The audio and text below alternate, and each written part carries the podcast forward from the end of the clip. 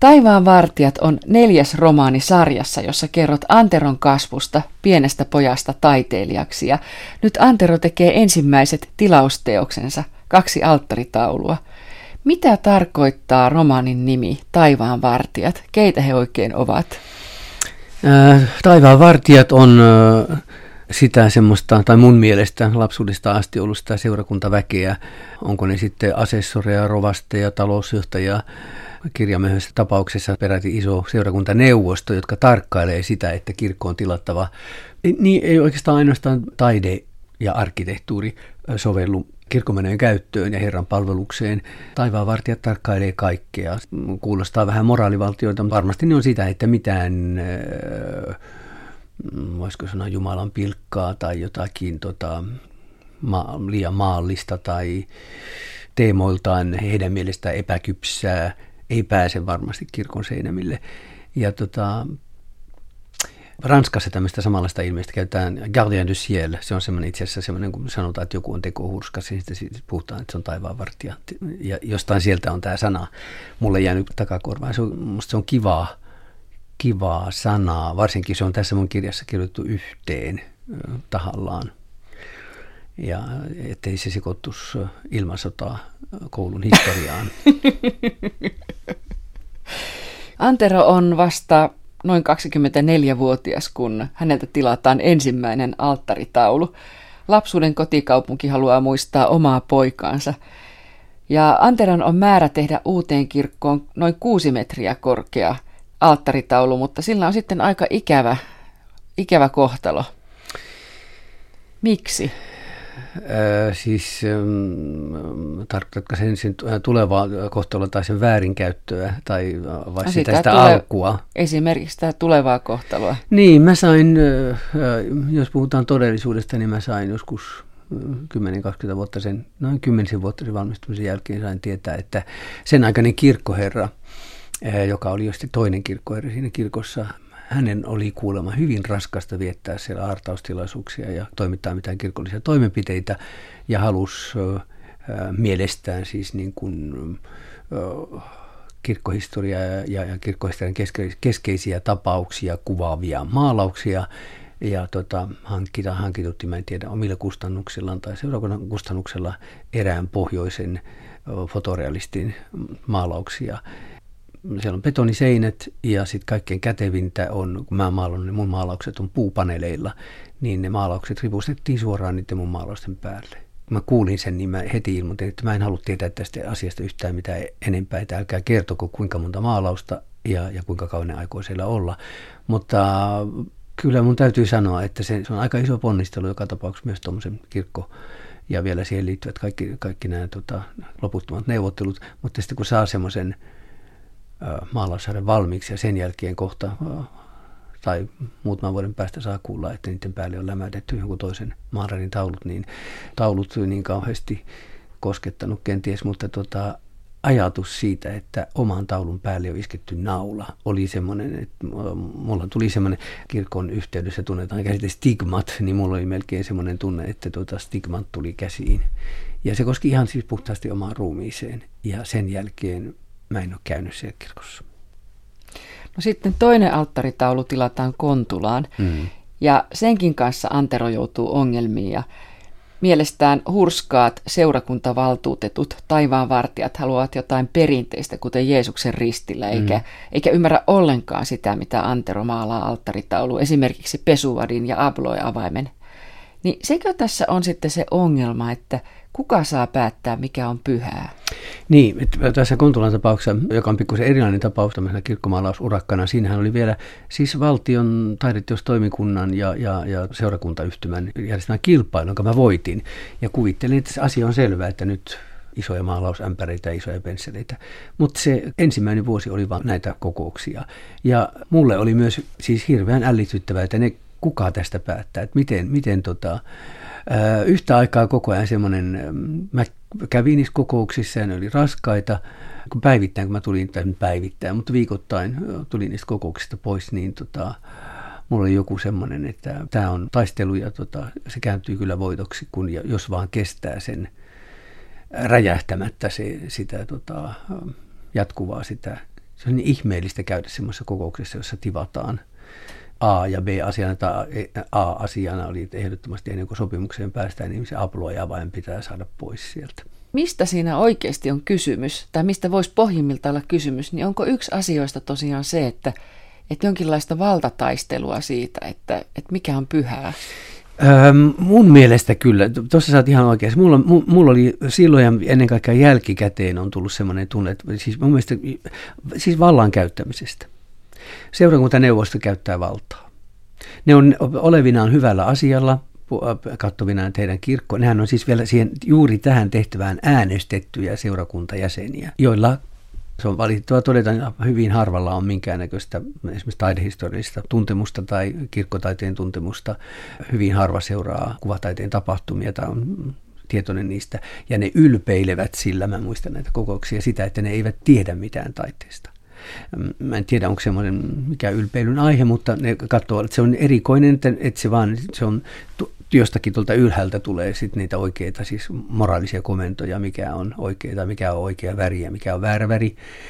Tässä ei tarvita taiteen tietoutta millään tavalla. Et taiteet, tämä on jo tämä taidelautakunta käsitellyt, nyt tätä käsitellään, sitten laittaa uuteen kuumaan uuniin tämä koko hanke. Että se oli kans myös semmoinen aika vaikea käsittää se, että tota, ihmiset, joilla, jo, joilla ei ole muuta kuin siis kenties jotakin, mikä on hurskasta. Ja sekin on hirveän suhteellista, mitä, jos me muistetaan tai kirkkohistoriasta varsinkin, tai taidehistorian kirkkoon liittyvästä jostakin Sistinilles kappelista lähtien, Michelangelon alastumat, koko alaston kanssa siellä kappelissa, niin en tiedä, miten Kontulan seurakunnan edeskäyvät olisi suhtautunut, jos mä, jos mä olisin kantanut sen tapaisen, jossa on siis kaikki ihmisen elimet näkyvissä. Mutta se on ollut ilmeisesti aika kova koulu kuitenkin. Että. Joo, siinä on kahden ison kokouksen kuvaus ja, ja, niiden välillä on Antero käy vuoristoradassa ja edelleen käy. Me siihen aikaan rakastuin vuoristorataan kauheasti ja se on jäänyt päälle tuulettamassa päätään vähän. Niin tosiaan Antero lähtee tuulettamaan päättää huristelemalla Linnanmäen vuoristoradassa viisi kertaa, kun se nyt oli. Ainakin viisi kertaa, Ainakin. mutta enemmänkin. Se on, se on, sehän on kolmen neljän minuutin keikka, että kyllä siinä viisi kertaa. Mutta edelleenkään, edellisen, mä olen käynyt tietysti monta kertaa sen jälkeen, kassa ei myy siis yhdelle ihmiselle niitä lukuisia kertoja, koska ne on, se on, ne on kokeneet ja toisille se on sitten niin liian kova paukku. Mutta vuoristorata on muutenkin mulle siitä on muodostunut hirveän tärkeä hartausväline ja eri puolilla maailmaa mä pyrin käymään, haen koko ajan isompia isompia ja korkeampia vuoristoratoja. Mutta minkä takia juuri vuoristorata? Vuoristorata laittaa ihmisen asentoihin ja semmoiseen painovoimakysymyksiin, joita se muut, se ei, se ei voi itse missään muualla niin kuin hankkiutua semmoiseen, että se pitää olla vuoristorata. Ei edes syöksy hiihtoa semmoista, eikä sukeltaminen. Vuoristorata on hirveän jännä tämmöinen niin kuin oman painovoiman uudelleen kokeminen ja toisella tavalla. Ja se tuntee itsensä vuoron perään tietysti nousuissa kevyemmäksi kuin mitä on, mitä on todellinen oma siis tota, ominaispaino. Ja taas noissa laskukohdissa voimakas oman painon tuntu moninkertaisesti. Tietysti koska se tulee sama. Tiedetään, että kappale tulee alas. Jos se pudotetaan joku pieni tulitikkulaatikko, niin se saa, jos se pudotetaan kymmenennestä kerroksesta, niin se saa sillä matkalla, saakohan se muistaakseni ainakin nelinkertaisen painovoiman. Yksi keskeisistä kohtauksista on Taivaan vartiossa semmoinen kohtaus, kun seurakuntavaltuutettu kiukuissaan moittii yhteen luonnoksen väreistä talousvihreäksi. Miksi mm. Antero oivaltaa tästä jotain tärkeää? Jos mä luen, niin se saattaa olla kaikkein helpoin. No niin, lue, lue sitä. Juuri sillä hetkellä tajuan nimittäin jotain itsestäni – omista toiveistani. Ymmärrän oman sävellajini. Minusta tuntuu, kuin joku hyväilisi maalauspensselillä poskeani. Tajuan banaliteettien syvällisen kauneuden, niiden kestävyyden, hapuilevien oppineiden arvojen niitä tyrkkiessä. Ymmärrän ihailevani kolmihampaisten, kylmää kaalia puolihansikkaissaan pitelevien torimujien värikylläistä hymyä – halvasta metallista väänneltyjä hiihtokilpailupokaaleja, joita hellästi kiilotellaan joka viikonloppu. Ymmärrän lauantai kaljaan upotettujen klassisen musiikin muovihelmien loisteen, Luostarin puutarhan ja persialaisen toriin ja Varsova konserton ihmiskuntaa ehyttävän teeman. Rakastan termospullojen haalenevaa maitokahvia ja niiden seuraan tunkevaa folioon tai tuppervare rasiaan pakattua voilipäkasaa, joka näyttää laiskasti naivalta pariskunnalta keskiaikaisissa syntiä kuvaavissa piirroksissa. Ymmärrän manttelien rintaan harsitut kunniamerkit ja niihin ladatun liikutuksen. Ymmärrän taikauskon, joka liittyy metrimitaan kahinaan kangaspakassa. Ymmärrän, siltä minusta tuntuu abloi-avaimen koko arkipäiväisen onnen, kun se riippuu villalankapaulossaan lapsen kaulakuopassa – ja vihdoin villasukissa tai jalkaräteissä turvonneet jalat autuasti pesuvadissa, sen kuumassa tai kylmässä vedessä, johon on pantu lusikallinen kylpysuolaa. Mikäli hurskautta ylipäätään on, se on jossain siellä jalkojen alla, pesuvadissa, Herran pitäessä huolen talousvihreistään. Se on tärkeä kohtaus tosiaan tässä kirjassa. Se on tärkeä, se on tärkeä kohtaus. Kyllä tuo jonkunnäköinen credo. Se kirjoittaa, se purkautuu ja aika nopeasti justiin tommosena vielä. Mä niin kuin ilman viittauksia samaan, niin mä ajoin semmoiseen voimakkaasti siihen hetkeen, milloin toi on todellisuudessa tapahtunut, milloin joku on huutanut, että mitä, mitä, miksi tämä talous vihreä tietämättään, että se on, että yhtäkkiä se siis räjäyttää mun päässä tämmöisen positiivisia mielikuvia ja, ja tota, semmoisen oman, että nyt mä käsitän itsestäni jotakin mun oman perussävelini, että tuo rouva ei taida tietää, mitä se teki. että sen tarkoitus oli luultavasti pilkata, mutta se tota, avasi semmoisen mä käsitän, että just, just ai niin todella. Ja sitten toi talousvihreä muutenkin toi yhtä aikaa muistikuvia lapsuudesta Oulun kasarmilta esimerkiksi meidän keittiökalusto oli maalattu just semmoisella, kun sanotaan talousvihreä, se luultavasti tuossa Kontula-maalauksessa on iso kenttä, joka on maalattu semmoisella vaalealla kromioksidin vihreällä. Ja, ja se on semmoinen ikuisväri, se on hyvin kestävä väri, sitä on käytetty varhaisen, se maalarit käytti sitä. Ja se sitten myös esiintyy No se ensinnäkin mun kirjassa esiintyy silloin tällöin ja aikaisemmissa kirjoissakin ja luultavasti tulevissa. Oulun kasarmilla oli tosiaan meidän keittiökalusto maalattu tällä samalla talousvihreillä ja myöhemmin tutustuessani taidehistoriaan kirjoittanut pikkusen maailmaa. Mä näin mun suuren ihanteen italialaisen varhaisen sassimaalarin Sassetan joita mä kuvaan tässäkin kirjassa muun muassa loppupuolella siennakohtauksessa Sassetan maalauksia ja hän käyttää runsaasti niissä maalauksissa, niissä on tota, kromioksidin vihreitä. Et siinä on semmoinen linkki vielä sillä että se on tullut monesti vastaan ja, ja, ja silloin jos tosiaan joku tämmöinen rouvasenkin oli kokouksessa kiukkuisesti sanoi, että mikä on tämä talousvihreä, niin silloin että hetkinen, kaikki hiljaa, nyt, tuli, nyt taisi tulla mun kreedo. Ja tämä kohtaushan päättyy sitten lopulta siihen, että, tai tämä Kontulan tilaisuus, yksi niistä monista, niin päättyy siihen, että Antero alkaa laulaa Sionin virttä. Mm. Kaikki 12 säkeistöä. Joo. Joo, se tuossa on faktaa ja fuulaa kauhean paljon tuossa no, se on romaani. kirjassa. Se on romaani, mutta se pitää todellisuudessa myös paikkansa. Se, ne kokoukset jossakin vaiheessa meni mulle niin pitkälle, sietokyky tai kestokyky oli koetuksella, ja yhtenä päivänä silloin mä ajattelin, että en, en mä tee sitä, ei tästä tule mitään. Vuosi oli jahkailtu sen näiden kysymysten parissa ja mä olin taas jossakin uudessa kokouksessa. Taas jotakin pesuvatia haluttiin poistaa, että siinä ei saa olla mitään abstraktia esimerkiksi siinä maalla. Että eihän siinä varmasti ole abstraktia. Silloin mä kerta kaikkiaan nousin vaan pystyyn ja otin muutama askel taaksepäin ja keskeytin sen. En sanonut kenellekään mitään, aloin vaan kovaäänisesti laulaa Sionin virta, joka on mulle tuttu. Se oli meidän aikaisemmista meidän Record esiintymisistä ja tuommoisessa tiukassa tilanteessa onneksi muistin vielä kaikki sanat ja tosiaan Pamauten ja kaikki 12 säettä siitä. Enkä antanut kenenkään ne meni kyllä aika, siellä oli kyllä suut aukesi ja tota, ne oli aika hämmennyksissään siitä. Mutta antoivat laulaa sen, mutta kukaan ei keskeyttänyt. Ja, ja tota, sen jälkeen pitkä, mun mielestä oli aivan mielettömän pitkä hiljaisuus ja suunnittelivat, että mä kävelen tuon eteiseen eikä hakemassa takia, menen pois enkä tuu takaisin. Tähän jäi tähän. Mutta äh, kyllä se nähtävästi se laulun voima, tai mikä se nyt sitten oli, tuntui, että siinä ei ollut kaikkein tärkeintä edes, että se oli Sionin virsi ja tämä uskonnollinen laulu, vaan tota, niin, ainakin heti ensimmäisenä sieltä tuli, kuulin, että siinä pöydässä ne katsoi toisiaan ja sanoi, että se taitaa onkohan se, se taitaa olla tosissaan tuo sen jälkeen avaimesta ja, ja pesuväristä ei keskusteltu ollenkaan. Sopimus syntyi ja mä pääsin tekemään töitä. Pystyisit sä laulamaan vaikka yhden säkeisten tai hyräilemään sitä ihan sen takia, että ihmiset tietäisivät, mistä Sionivirrasta on kysymys? Armon suurin taideteos, kallis yksinkertaisuus, suurin toivo, uskon kruunu, rakkauden vahvistus. Ellet ole perustana, suu turhat ovat avumme.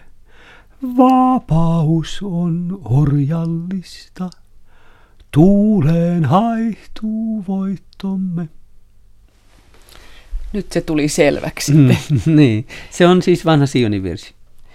Tuossa aikaisemmin puhuttiin Oulusta ja siitä uskonnollisuudesta, mitä siellä oli. Onko se jotenkin jättänyt jälkensä sitten siihen? Mä ajattelen lähinnä sitä, että, sä, että onko se yksi syy, minkä takia sä lähdit tämmöisiin pitkäjänteisiin niin sanotusti alttaritaulu hankkeisiin, vai oliko se pelkästään se, että sä saat rahaa siitä? Mä tiedän, että sä et ole itse välttämättä kristinuskovainen, ja no, sitten tämä Sionin virhe. Niin. Faktinen seikka on tietysti, että ainakin pitää olla kirkon jäsen. Siis tämä kirkon ulkopuolinen jäsen, hän Suomessa ei saa piirtää kirkkoa, ei, ei osallistua kirkko maalauskilpailuihin. Se on siis ensimmäinen ehto, että, että ajattelinpa mitä tahansa kirkosta, mutta mä oon noita tehdessäni ollut kirkon jäsen tuohon, mitä tuohon sun kysymykseen tulee, niin mä luulen, että mulla oli joku semmoinen, samalla kuin taiteilijakutsumus, mutta myös jonkunnäköinen pieni kirkkomalarikutsumus.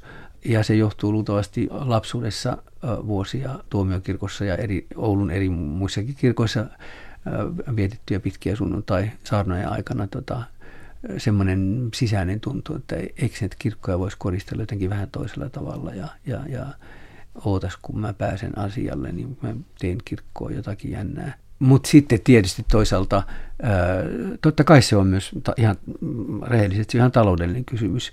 Joku toi, erityisesti Oulun kirkon aikaan, mulla oli opintovelat maksamatta ja, ja ne oli melkein ulosottotilassa ja, ja, ja eihän mulla, olisi, mulla ollut mitään omaisuutta, että en niitä olisi voitu ulos mitata, mutta tota, siinä oli myös siis se, että, että nyt kannattaa kyllä yrittää tässä vaikka sovitella, että rahan tuleminen on nyt kyllä elintärkeitä.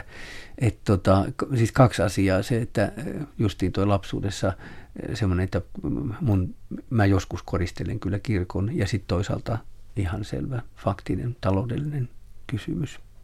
Sunnuntai ei kuulu Anteron lempiviikon päiviin. No eipä tosiaan, eipä kuulu edelleenkään on kokeiltukin sitä, että mut voidaan viedä minne tahansa päin maailmaa, mm, Chileen tai Polynesiaan tai New Yorkiin tai Osakaan Japaniin, vaikka kaksi muutaman päivän pitää, mitä se on, rättiä silmillä, että mä en varmasti tiedä enkä näin missään, että mikä viikonpäivä on, mutta mä haistan, että on sunnuntai ja ahdistun siitä, tai ahdistun, jos en saa puuhata jotakin, jos mut pakotetaan istumaan tuolissa ja, ja, ja tota, viettämään sunnuntaita, ää, siis niin kuin mukaan lepopäivän merkeissä – haluan korostaa liikaa sitä sunnuntai-vihollisuutta. Mä ymmärrän oikein hyvin, miten tärkeä lepopäivä se on esimerkiksi toimisto- ja virastoväelle. Mutta tota, mulle siitä on tullut semmoinen, että mä pyrin tekemään töitä sunnuntaisin esimerkiksi, että sunnuntai on oikein mukava työntekopäivä maalaamisen ja kirjoittamisen. Ja sitten taas edelleen tänä päivänä aikuisenakin on, kun maanantai julistetaan, vähän kuin Turun joulurauha, maanantai julistetaan alkaneeksi, niin mun aistit alkaa hyrrätä ja mä alan kun kaivaudun ylös nousen, niin kuin mä kuvaan kirjassa, niin se on vähän niin kuin Lasaruksen ylösnouseminen kun päästään maanantain puolelle. Vielä tuosta sunnuntaista, niin sä oot kertonut siitä, minkälaista se sun sunnuntaivietto oli? Lapsuudessa se oli siis liikkumatonta, siis muista kunnioittaa pyhäpäivä. Ja siihen liittyy ainoa pakollinen se, että isä komensi pojat, että me tehtiin 10 kilometrin hiihtolenkki talvisin ja, ja kesäisin 10 kilometrin juoksulenkki.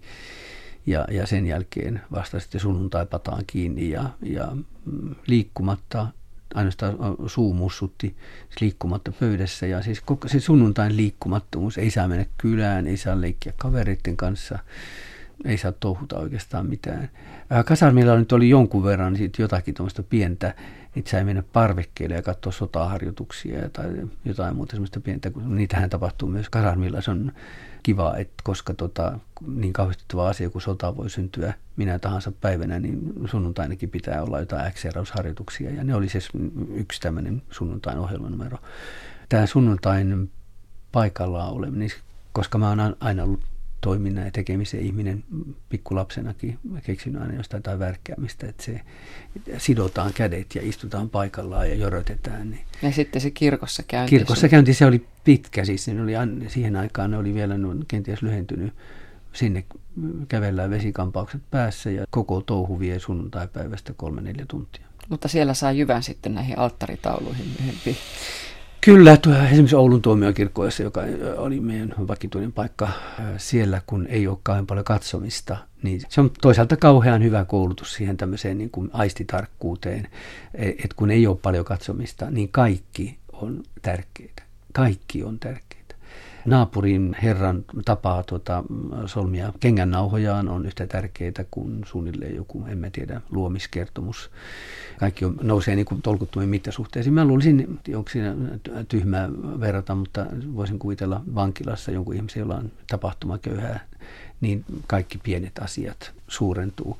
Ja alttaritaulu, siinä leijaileva Kristus Oulun tuomiokirkossa, niin se sai myös semmoista valtavat mittasuhteet se ei kiinnostanut maalauksena, mutta se siis sen mm, taulun paino oli äh, semmoinen keskeinen miettimisen kohde ja äh, saarnastuolin koristen nauhat ja koristehihnat ja koristeleikkaukset ja semmoiset suntion kantama violetin värinen kolehtihaavi, joka kertaa ympäri kirkkoa, niin sen, sitä lapsi silmillään seuraa koko ajan ja tämän tapaisia miten ihmiset menee ehtoolliselle, miten ne tulee sieltä punottavina pois, joutua pikkusen viiniä ja, ja sitten yrittää kielellä irrotella höylettiä kitalaistaan.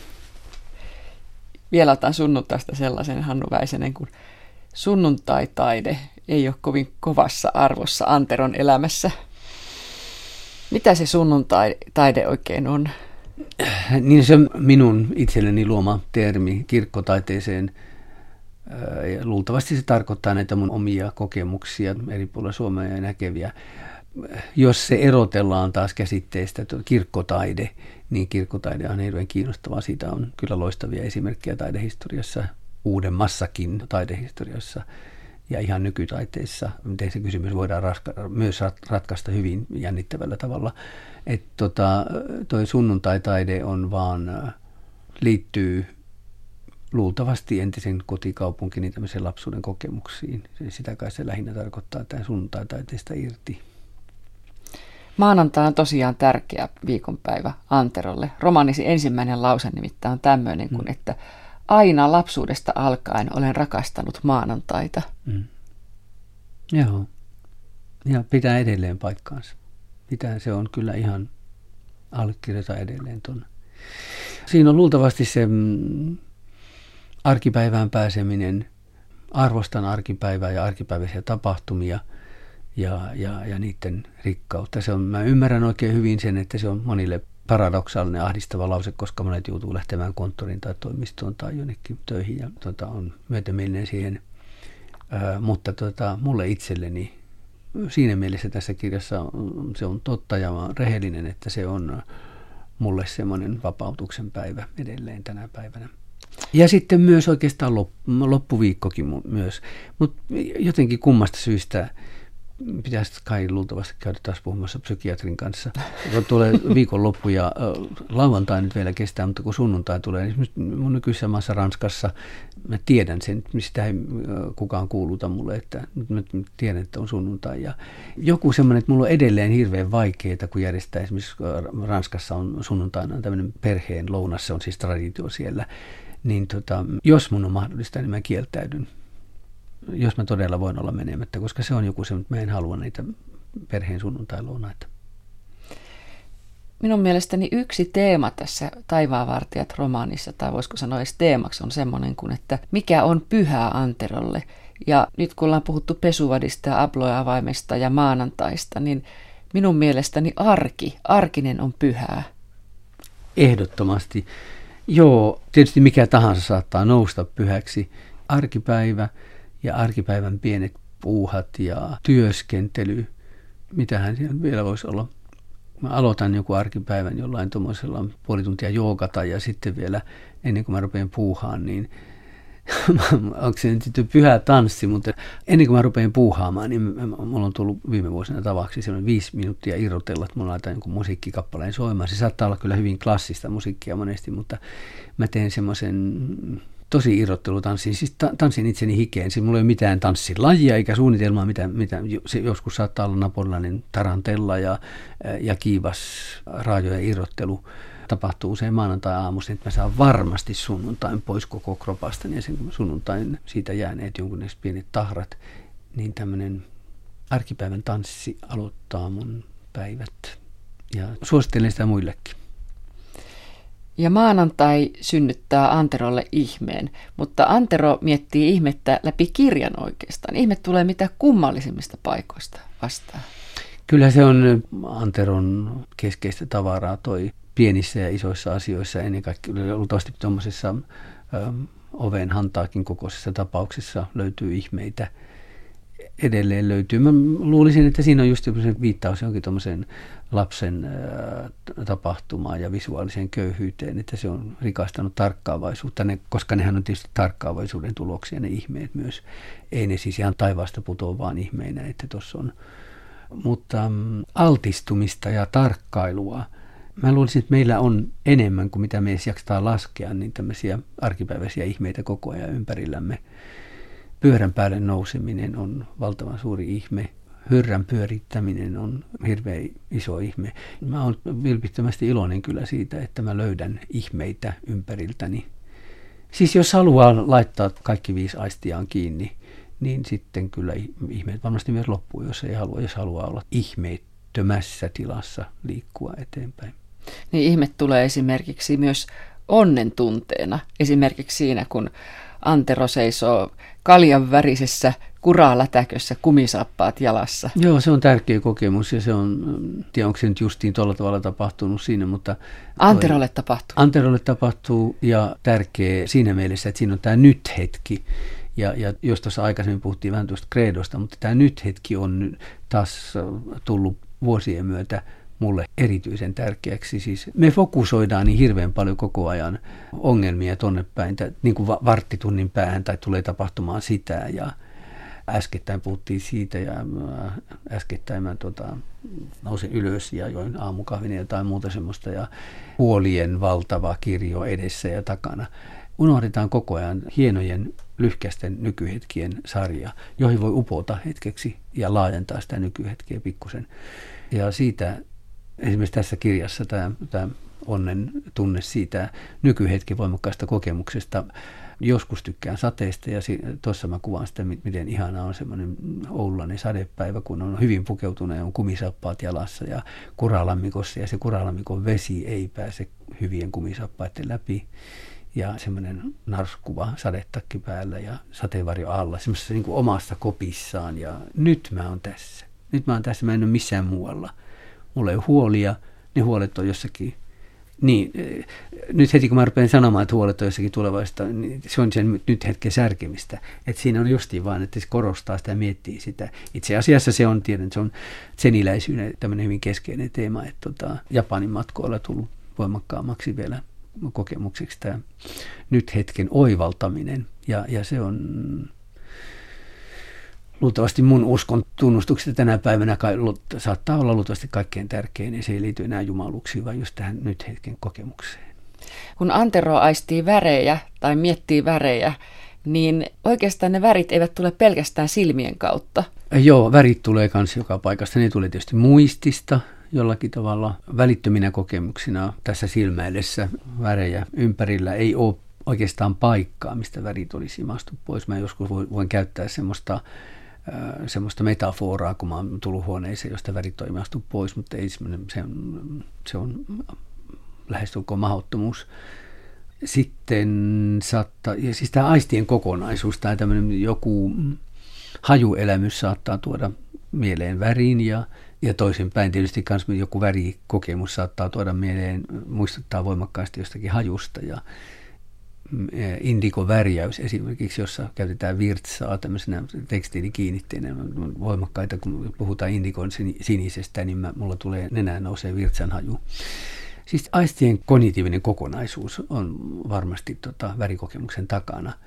Sitten yksi puoli on tietysti se, että kun itse maalaa ja äh, käyttää värejä ja, ja mikä riemu on värien käytössä. Tätä nykyään varsinkin mun, siis mun omiin töihin värit on todella marssineet ja rynnänneet suurella isolla rynnäköllä tulleet enemmänkin kenties graafinen maalaaminen on jäämässä taakse.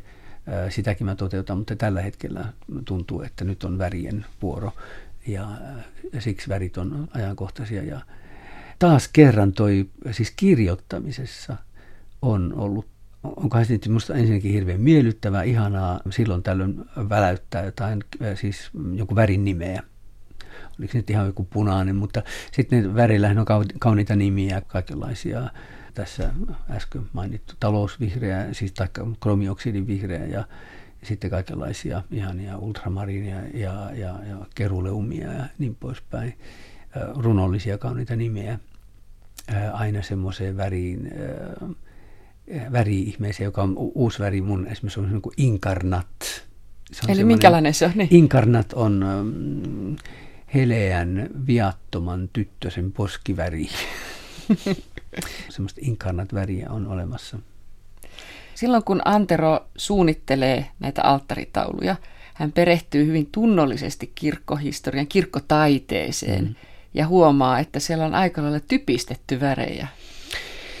Joo, suurin pettymys luultavasti se, että keltainen on poistettu, koska Antero on siitä todella pahoillaan tärkeä valo, valoväri. Ja sitten vielä kun käy selväksi, että miksi se on poistettu, eräs Paavi Pius, mä en muista sen numero, 1500-luvulla muistaakseni poisti sen sakraalien värien joukosta. Täytyy muistaa, että katolisessa kirkossa ja luterilaisessa kirkossa ne, vielä ne sakraalit värit on pikkusen eri. Meillähän esimerkiksi ei ole sinistä nyt on sininen on tulossa takaisin, mutta sininen on poistettu, koska se on Maria, neitsyt Marian symbolinen väri. Ja koska meillä neitsyt Marialla ei ole samaa merkitystä luterilaisessa kirkossa kuin katolisessa kirkossa, niin se on, se on vaan kerta kaikkiaan sujastu pois. Ja tämä keltainen väri taas toisaalta, jonka mä toivoisin, että tulisi takaisin. Jotkut sanoivat, että valkoinen korvaa sen tämmöisenä valovärinä tai sitten kulta, mutta ei se ole sama. Keltainen on fantastinen, hieno ja sävykäs väri, että keltainen pitäisi ehdottomasti saada kirkkotaiteeseen ja esimerkiksi kirkkotekstiileihin ja tämmöiseen värisymboliikkaan mun mielestä takaisin sitten vaikka työntämällä tai puskemalla, koska se on siis kauhean hirveän tärkeä.